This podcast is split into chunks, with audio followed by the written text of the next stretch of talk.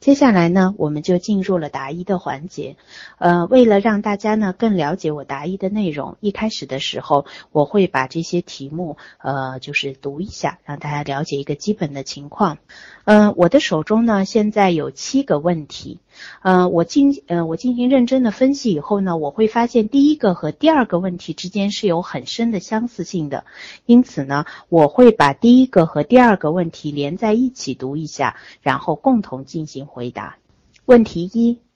嗯，老师，我在前两年怀上大女儿的时候，心智还很不成熟，内心充满了拒绝和焦虑，也带有很多的怨气。生下她之后，又因为嫌弃她是女孩而充斥各种负面的情绪，对她很不接纳。直到她数月之后才开始接受。这种情况的后果，在现在慢慢的呈现出来了。两岁多一点的她，非常的胆小。脾气焦躁，我感到非常内疚，但不知是否能够补救，应该怎么做？问题二，想问一下，在孩子出生和幼儿园阶段，父母并没有成长，而是用上一辈的方式教育孩子，给孩子的童年留下很多的创伤。现在妈妈意识到这一点，开始自我成长，请问该如何处理以前的不当养育给孩子留下的创伤呢？嗯，我之所以呢把这两道题目连在一起，是因为呢我都会发现说，呃，这两个题目最重要的一点是和父母的内疚感有关的。我个人理解说，内疚感其实也是一种非常焦虑的情绪，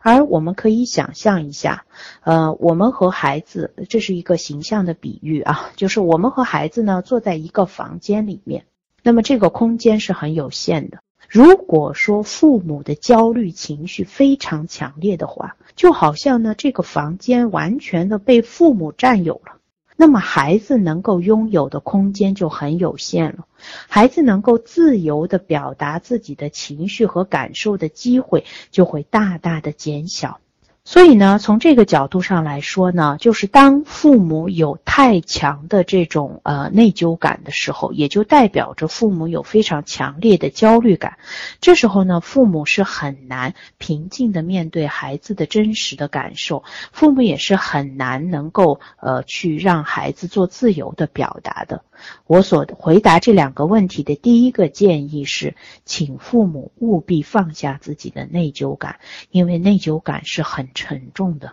我们再一次的回到说我刚才的这个比喻，有一个房间，父母和孩子坐在一起，我们怎么样能够让这个孩子有足够的空间呢？我们放下自己，保持一种平静的心态。这就意味着我们把这个房间的空间留给了孩子。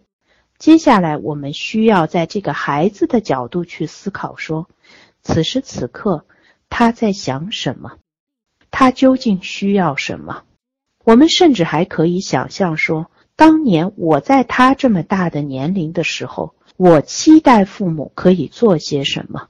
然后我们可以按照这个孩子所需要的。这个情况，然后呢，为孩子提供相应的帮助。那么，对这个这两个问题的接下来的一个回答呢，是我想在这里再次提醒，就像我刚才所说的，每一个孩子他生下来的时候，他是有适应力的。我们不能想象说孩子是一个橡皮泥，是软的，我们把它捏成什么样子就是什么样子，不是这样的。孩子的内心世界有他自身的弹性。所以呢，即使我们的父母曾经做了一些不恰当的事情，但是并不代表着我们所做的事情对孩子的创伤是不可弥补的，是不可以再修复的。这个时候，我们所有做的事情，当下我们做出的改变都是非常非常有价值的。所以呢，在这个地方呢，我想强调的是说，呃，不仅我们要放下自己内心的内疚感。也要放下，说这个孩子已经受到了不可逆转的、不可修复的创伤，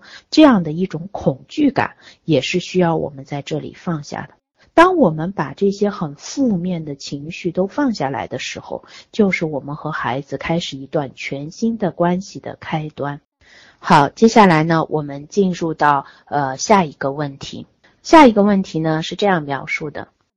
我的第二个宝宝刚刚出生，现在是两个孩子的母亲了。大女儿很爱弟弟，但是我感觉到他对我没有那么多精力陪伴他，感到很失落。看到他伤心的时候，我也感觉很亏欠他。请问二胎的妈妈该如何处理好两个孩子间的权衡呢？对于大宝的分离，要怎样才能做到伤害最低呢？谢谢。嗯，在这个地方，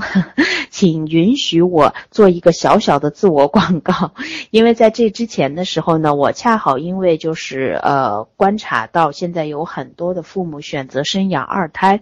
而事实上呢，是我们现在选择生养二胎的大部分父母曾经是独生子。子女，所以呢，这个中间就有一个冲突，是在于我们自己曾经缺乏处理兄弟姐妹之间的这种关系的经验，而现在呢，我们要重新去面对我们第二个孩子的出生。去处理我们的孩子之间的竞争、妒忌、爱等等的话题，所以呢，对父母提出了很大的挑战。在这种背景下呢，我专门在我们的这个公共微信里面写了两篇文章，专门针对这个二宝的情况。如果大家有兴趣的话呢，也可以回头去看一下。那么在这个地方，我回到刚才这个妈妈的问题啊，首先呢，我要非常认真的强调。分离和丧失是我们每个人很正常的人生的体验，所以呢，我们作为父母来说，要为非要用非常平稳的心态来面对这个话题。我们甚至可以这样说：当我们的孩子从母亲的体内被生出来的那一刻，出生的那一刻，其实就是一次很重要的分离。这次分离的话，对我们来说就意味着从一个非常温暖的、安全的环境，突然到了一个嘈杂的、冰冷的、不舒适的、无法积极给予回应、没有即刻回应的环境。所以我举这个例子的意思是，既然我们可以用欢笑、用掌声来欢迎一个全新的生命的出现。我们为什么不可以对我们的第一个孩子也用相同的心态去鼓励他的分离呢？因此呢，这个时候父母的心态一定是很平稳的，并且呢，要带着一种鼓励和欣喜的态度，告诉孩子说，他可以从弟弟妹妹那个地方得到全新的爱的感受，这是他可以成长的重要的机会。尤其是我们大的孩子，如果可以为小孩子去示范自己作为呃哥哥姐姐那种成熟的部分的时候，这个也是很值得被鼓励的，因为他的成长得到了鼓励。但是呢，从另外一个角度来说呢，我们要允许孩子表达自己内心的失落和悲伤。就是不能让孩子完全都是非常快乐的迎接弟弟妹妹的，这是不现实的。因为对于一个孩子来说，这一种分离的体验确实是很痛的。他确实会有内心的一些愤怒、攻击、妒忌、伤心、失落等等很复杂的情绪体验。这些体验是应该被允许表达的，并且应该是可以被父母包容和理解的。最后呢，我想给大家一个具体操作上的建议，就是，呃，当有第二个孩子出生的时候，可以想象母亲基本上大多数情况下，母亲会成为那个被占据了很多时间的人，而这时候父亲一定要站出来，一定要能够陪伴在第一个孩子的身边。因为事实上是呢，父亲所能起到的这种带着孩子去开拓、去体验新的内容、去体验新的关系，这些作用都是父亲可以起到的。而这个时候呢，对于孩子的整体分离体验来说，也是很重要的一个支持。好，我们这个问题呢回答到这里，接着我们看一下下一个问题。问题的内容是。现在我是一名新生儿的妈妈，在欣喜之余，家庭出现了育儿的矛盾。婆婆自认为育有三个孩子，经验很足，什么事情都自作主张、自以为是，别人说的都不对，而且声音很响。坐月子期间，没少为她大呼小叫而生气。而且他的儿子也特别偏向他妈妈，他妈妈说什么都是对的。一次吵架过后，他儿子要我向妈妈道歉，这令我非常不爽。请问老师能帮我解开内心的困惑与纠结吗？好，在这个问题上呢，我可能想呃分为三个部分来回答。首先呢，我非常坚持的认为说，呃，我孩子一定要明确是谁的孩子。我之所以这样说呢，是因为我们一代和一代人之间其实是有一种界限的，就是我们所称的代际的界限。当祖父母完全的替代了父母来养育孩子的时候，事实上呢，这就破坏了这种代际的界限，势必会造成家庭关系的一种混乱，包括呢，也会造成一些冲突。我个人呢，对于这个隔代教养本身并没有非常大的反感，因为呢，在中国现实状态来说，他们曾经有研究者做过一个统计，其实这是一个比较常见的现象，占有相当高的比例。同时呢，祖父母的介入呢，减轻了父母的这个压力，也缓和了整个家庭关系的冲突。但是在这个地方，我非常强调的一件事情是，必须明确，祖父母只是来帮忙的。而父母才是真正要为这个孩子的一生负责的，建立这种基本的界限是非常非常重要的。但是呢，在这个问题的第二部分呢，我要很强调说，我之所以说建立界限，并不是说，嗯，要和这个婆婆起冲突。并不是说要把白婆婆推出家门去，在这个家庭关系三代人共处当中，我们如果能够很好的尊重老人，从情感上处理好与老人的关系呢，这一点也是很重要的。我曾经呢也听到过一些例子，就是当这个老人呢对这个孙子啊、孙女啊有一些情感的需要、陪伴的需要的时候呢，就被这个父母这一方断然的拒绝。我觉得这一点呢，也显得非常的不近情理，因为这个孩子的确是父母的孩子，但是同时他也是爷爷奶奶、呃外公外婆的这个孙子孙女。所以呢，我们要充分的看到这种关系的复杂性，能够呢用一种更为宽容的、平和的心态来对待。所以呢，当出现原则性的困境的时候，如果和这个孩子的根本的教育方向有关，我认为应该明确界限。但是从大部分的时间，家庭关系的这种基本状况来说，我认为还是要从情感上好好的和老人相处。在这个问题的第三个部分呢，我其实会在思考说，哎，呃，这个提问的妈妈的丈夫，他究竟是否否能够意识到自己做了些什么呢？可以想象，在结婚之前的时候，他只有一个身份，就是儿子；当他结婚之后，他有两个身份，丈夫和儿子；而现在当孩子出生的时候呢，他有三个身份，丈夫、父亲、儿子。这三个身份一定是要在他内心做好平衡的。如果他没有办法平衡好的话，他就有可能非常停留在一个身份当中，而忽略另外两个身份。当然呢，有一种可能性，或者是经常会出现的情况是，这个父亲过分停留在儿子这个身份当中。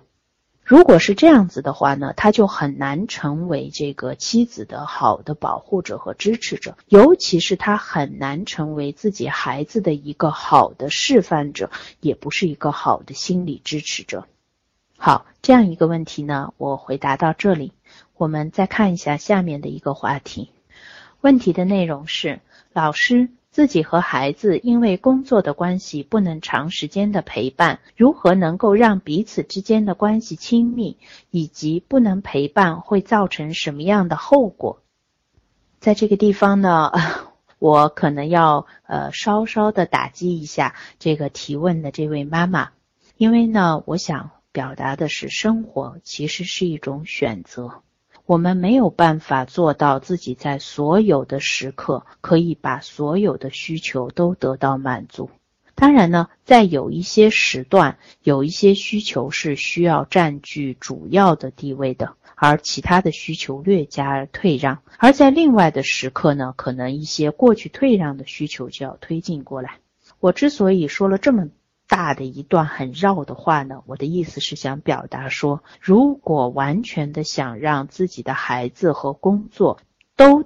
在自己的这个人生当中得到完美的解决，或者全部都能得到，可能是很困难的。嗯，那么在这种情况下呢，如果最终我们希望自己做一个我们行为是形容是一个高效的父母。嗯，可以怎么做呢？我有一些现实的建议。首先呢，就是我们要提高和孩子在一起的这种精神上的、情感上的一种投入度，要很专注。我之所以这样说呢，其实很多父母他并不是说自己的工作时间有多长没有办法陪伴孩子，而是呢，当他从工作回到和孩子的互动当中，他依然在看手机，在看朋友圈，在看邮件，在回复邮件。如果是这样的话，那么我不得不说，你和孩子的互动相处有很大的问题。我曾经呢观察到这样的一幕，就是呢有一个妈妈呢花很多的钱给孩子买了一个遥控车，那遥控车是很大的，这个孩子是可以完全整个人坐在遥控车里的。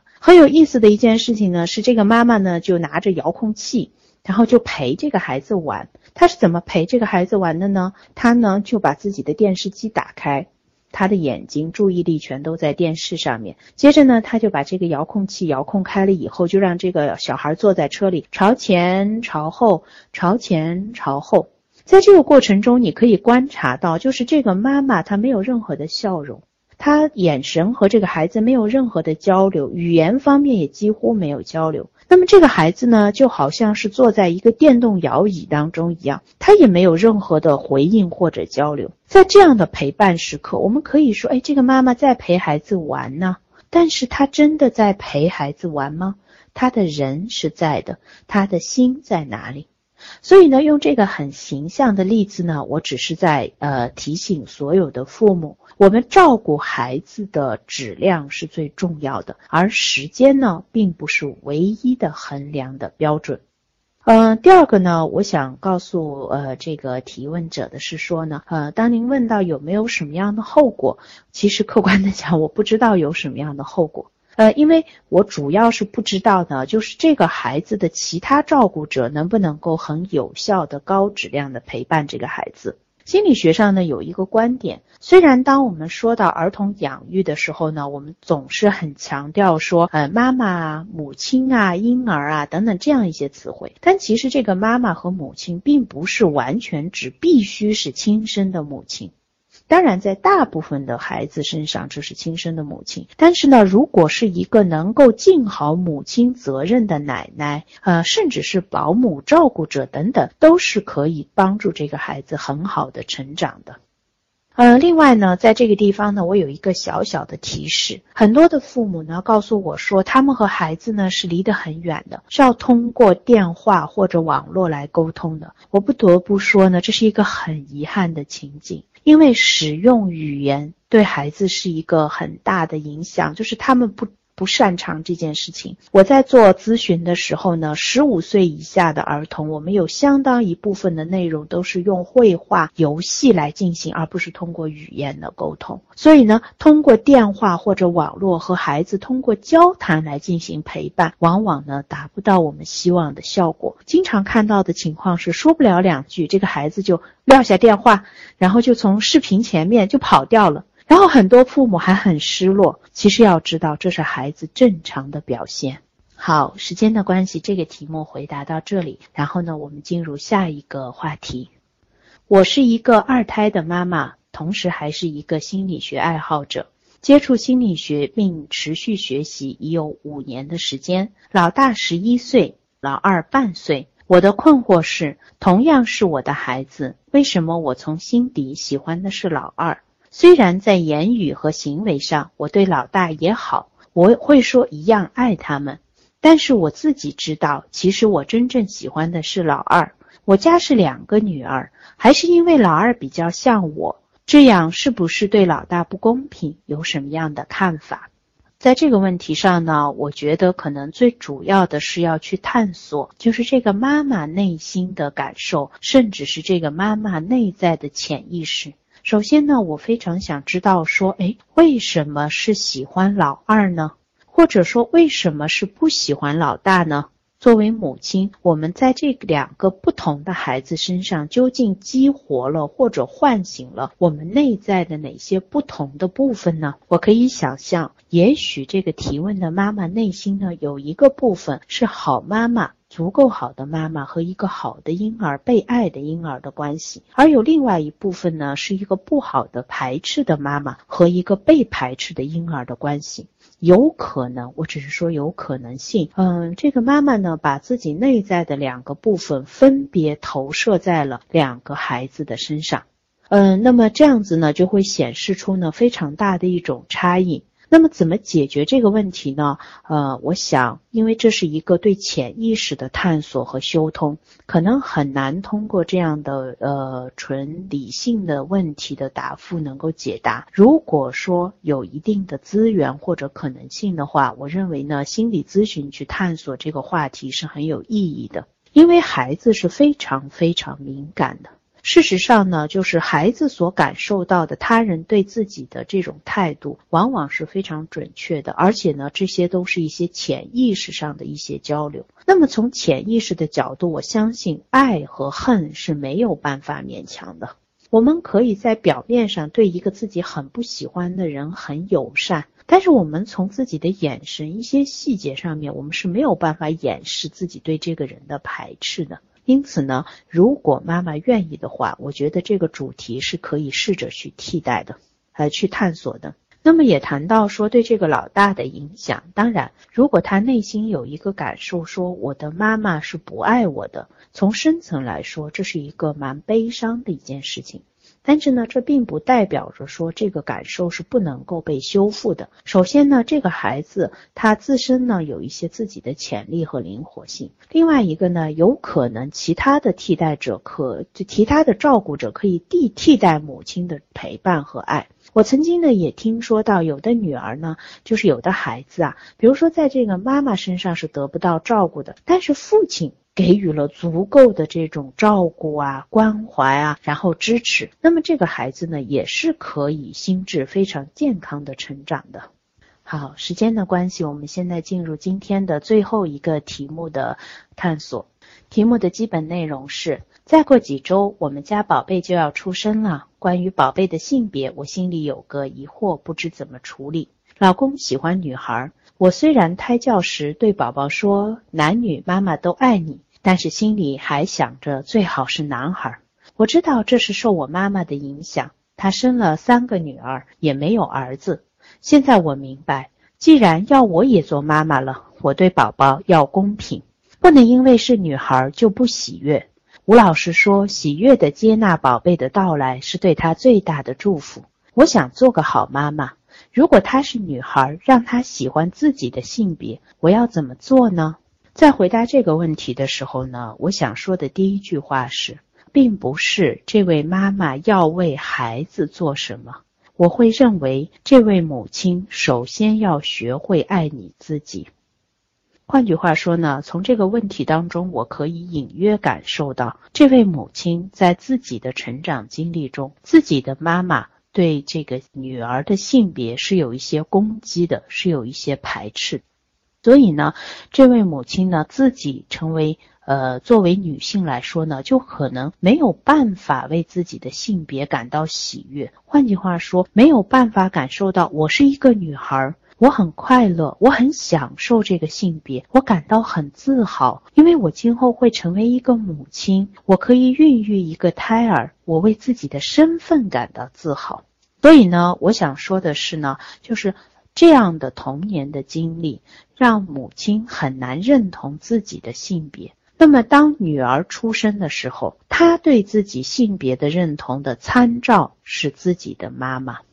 当然，我们曾经也听说过一些例子。就是母亲对自己女性的身份很排斥，而女儿呢就走到了这个另外一端，她用一种坚决的不认同来表达对母亲的认同，就是对自己女性的身份呢非常的强调。这样的例子我们也听说过。但是不管这个女儿是用什么样的方式来表达的，我在这里依然要强调，母亲。要首先认同自己的女性身份，要首先认同自己母亲的身份，要真正的爱自己。而这种爱自己的方式，就会成为你在潜意识上的一种示范。最终的时候，你的女儿不需要你做什么，她就会真正的爱自己的性别。另外呢，我还有一个猜测。就是这位妈妈呢，会不会在这个问题上呢略略的焦虑了一点？因为事实上，我们所有的人在孩子刚出生之前，都有一个对于自己婴儿的想象，我们称之为是一个理想的婴儿的幻想。那么，也许呢，我们想象他是一个呃男孩，或者我们认定他是一个女孩，我们认为他是很漂亮的，或者等等。但是呢，当这个真实的孩子出现在我们面前的时候，就意味着这个理想化的幻想会破灭的。我需要强调的是，这个幻想是一定会破灭的，因为这个世界上不可能有任何的父母可以在想象当中想象出一个婴儿是和真实的婴儿完全符合的。就比如说呢，我看到说，哎，你的丈夫喜欢女儿，但是对于大部分的父母来说，当这个。真实的孩子出生之后和自己理想化的孩子有差异的时候，我们是可以慢慢的去接受这个真实的女孩、真实的男孩。换句话说，我们是可以允许自己接受一个真实的婴儿的。所以呢，很有可能的是，当这个孩子出生之后，你们全家人都会很欣喜的迎接他的，有可能不是像你想象的那么的排斥和失望。好，今天的分享就到这里，非常感谢大家的收听。如果想重听这次分享的全部内容，可以在新乐土武志红的微信公众账号中找到。感谢大家，再一次祝大家今晚好梦。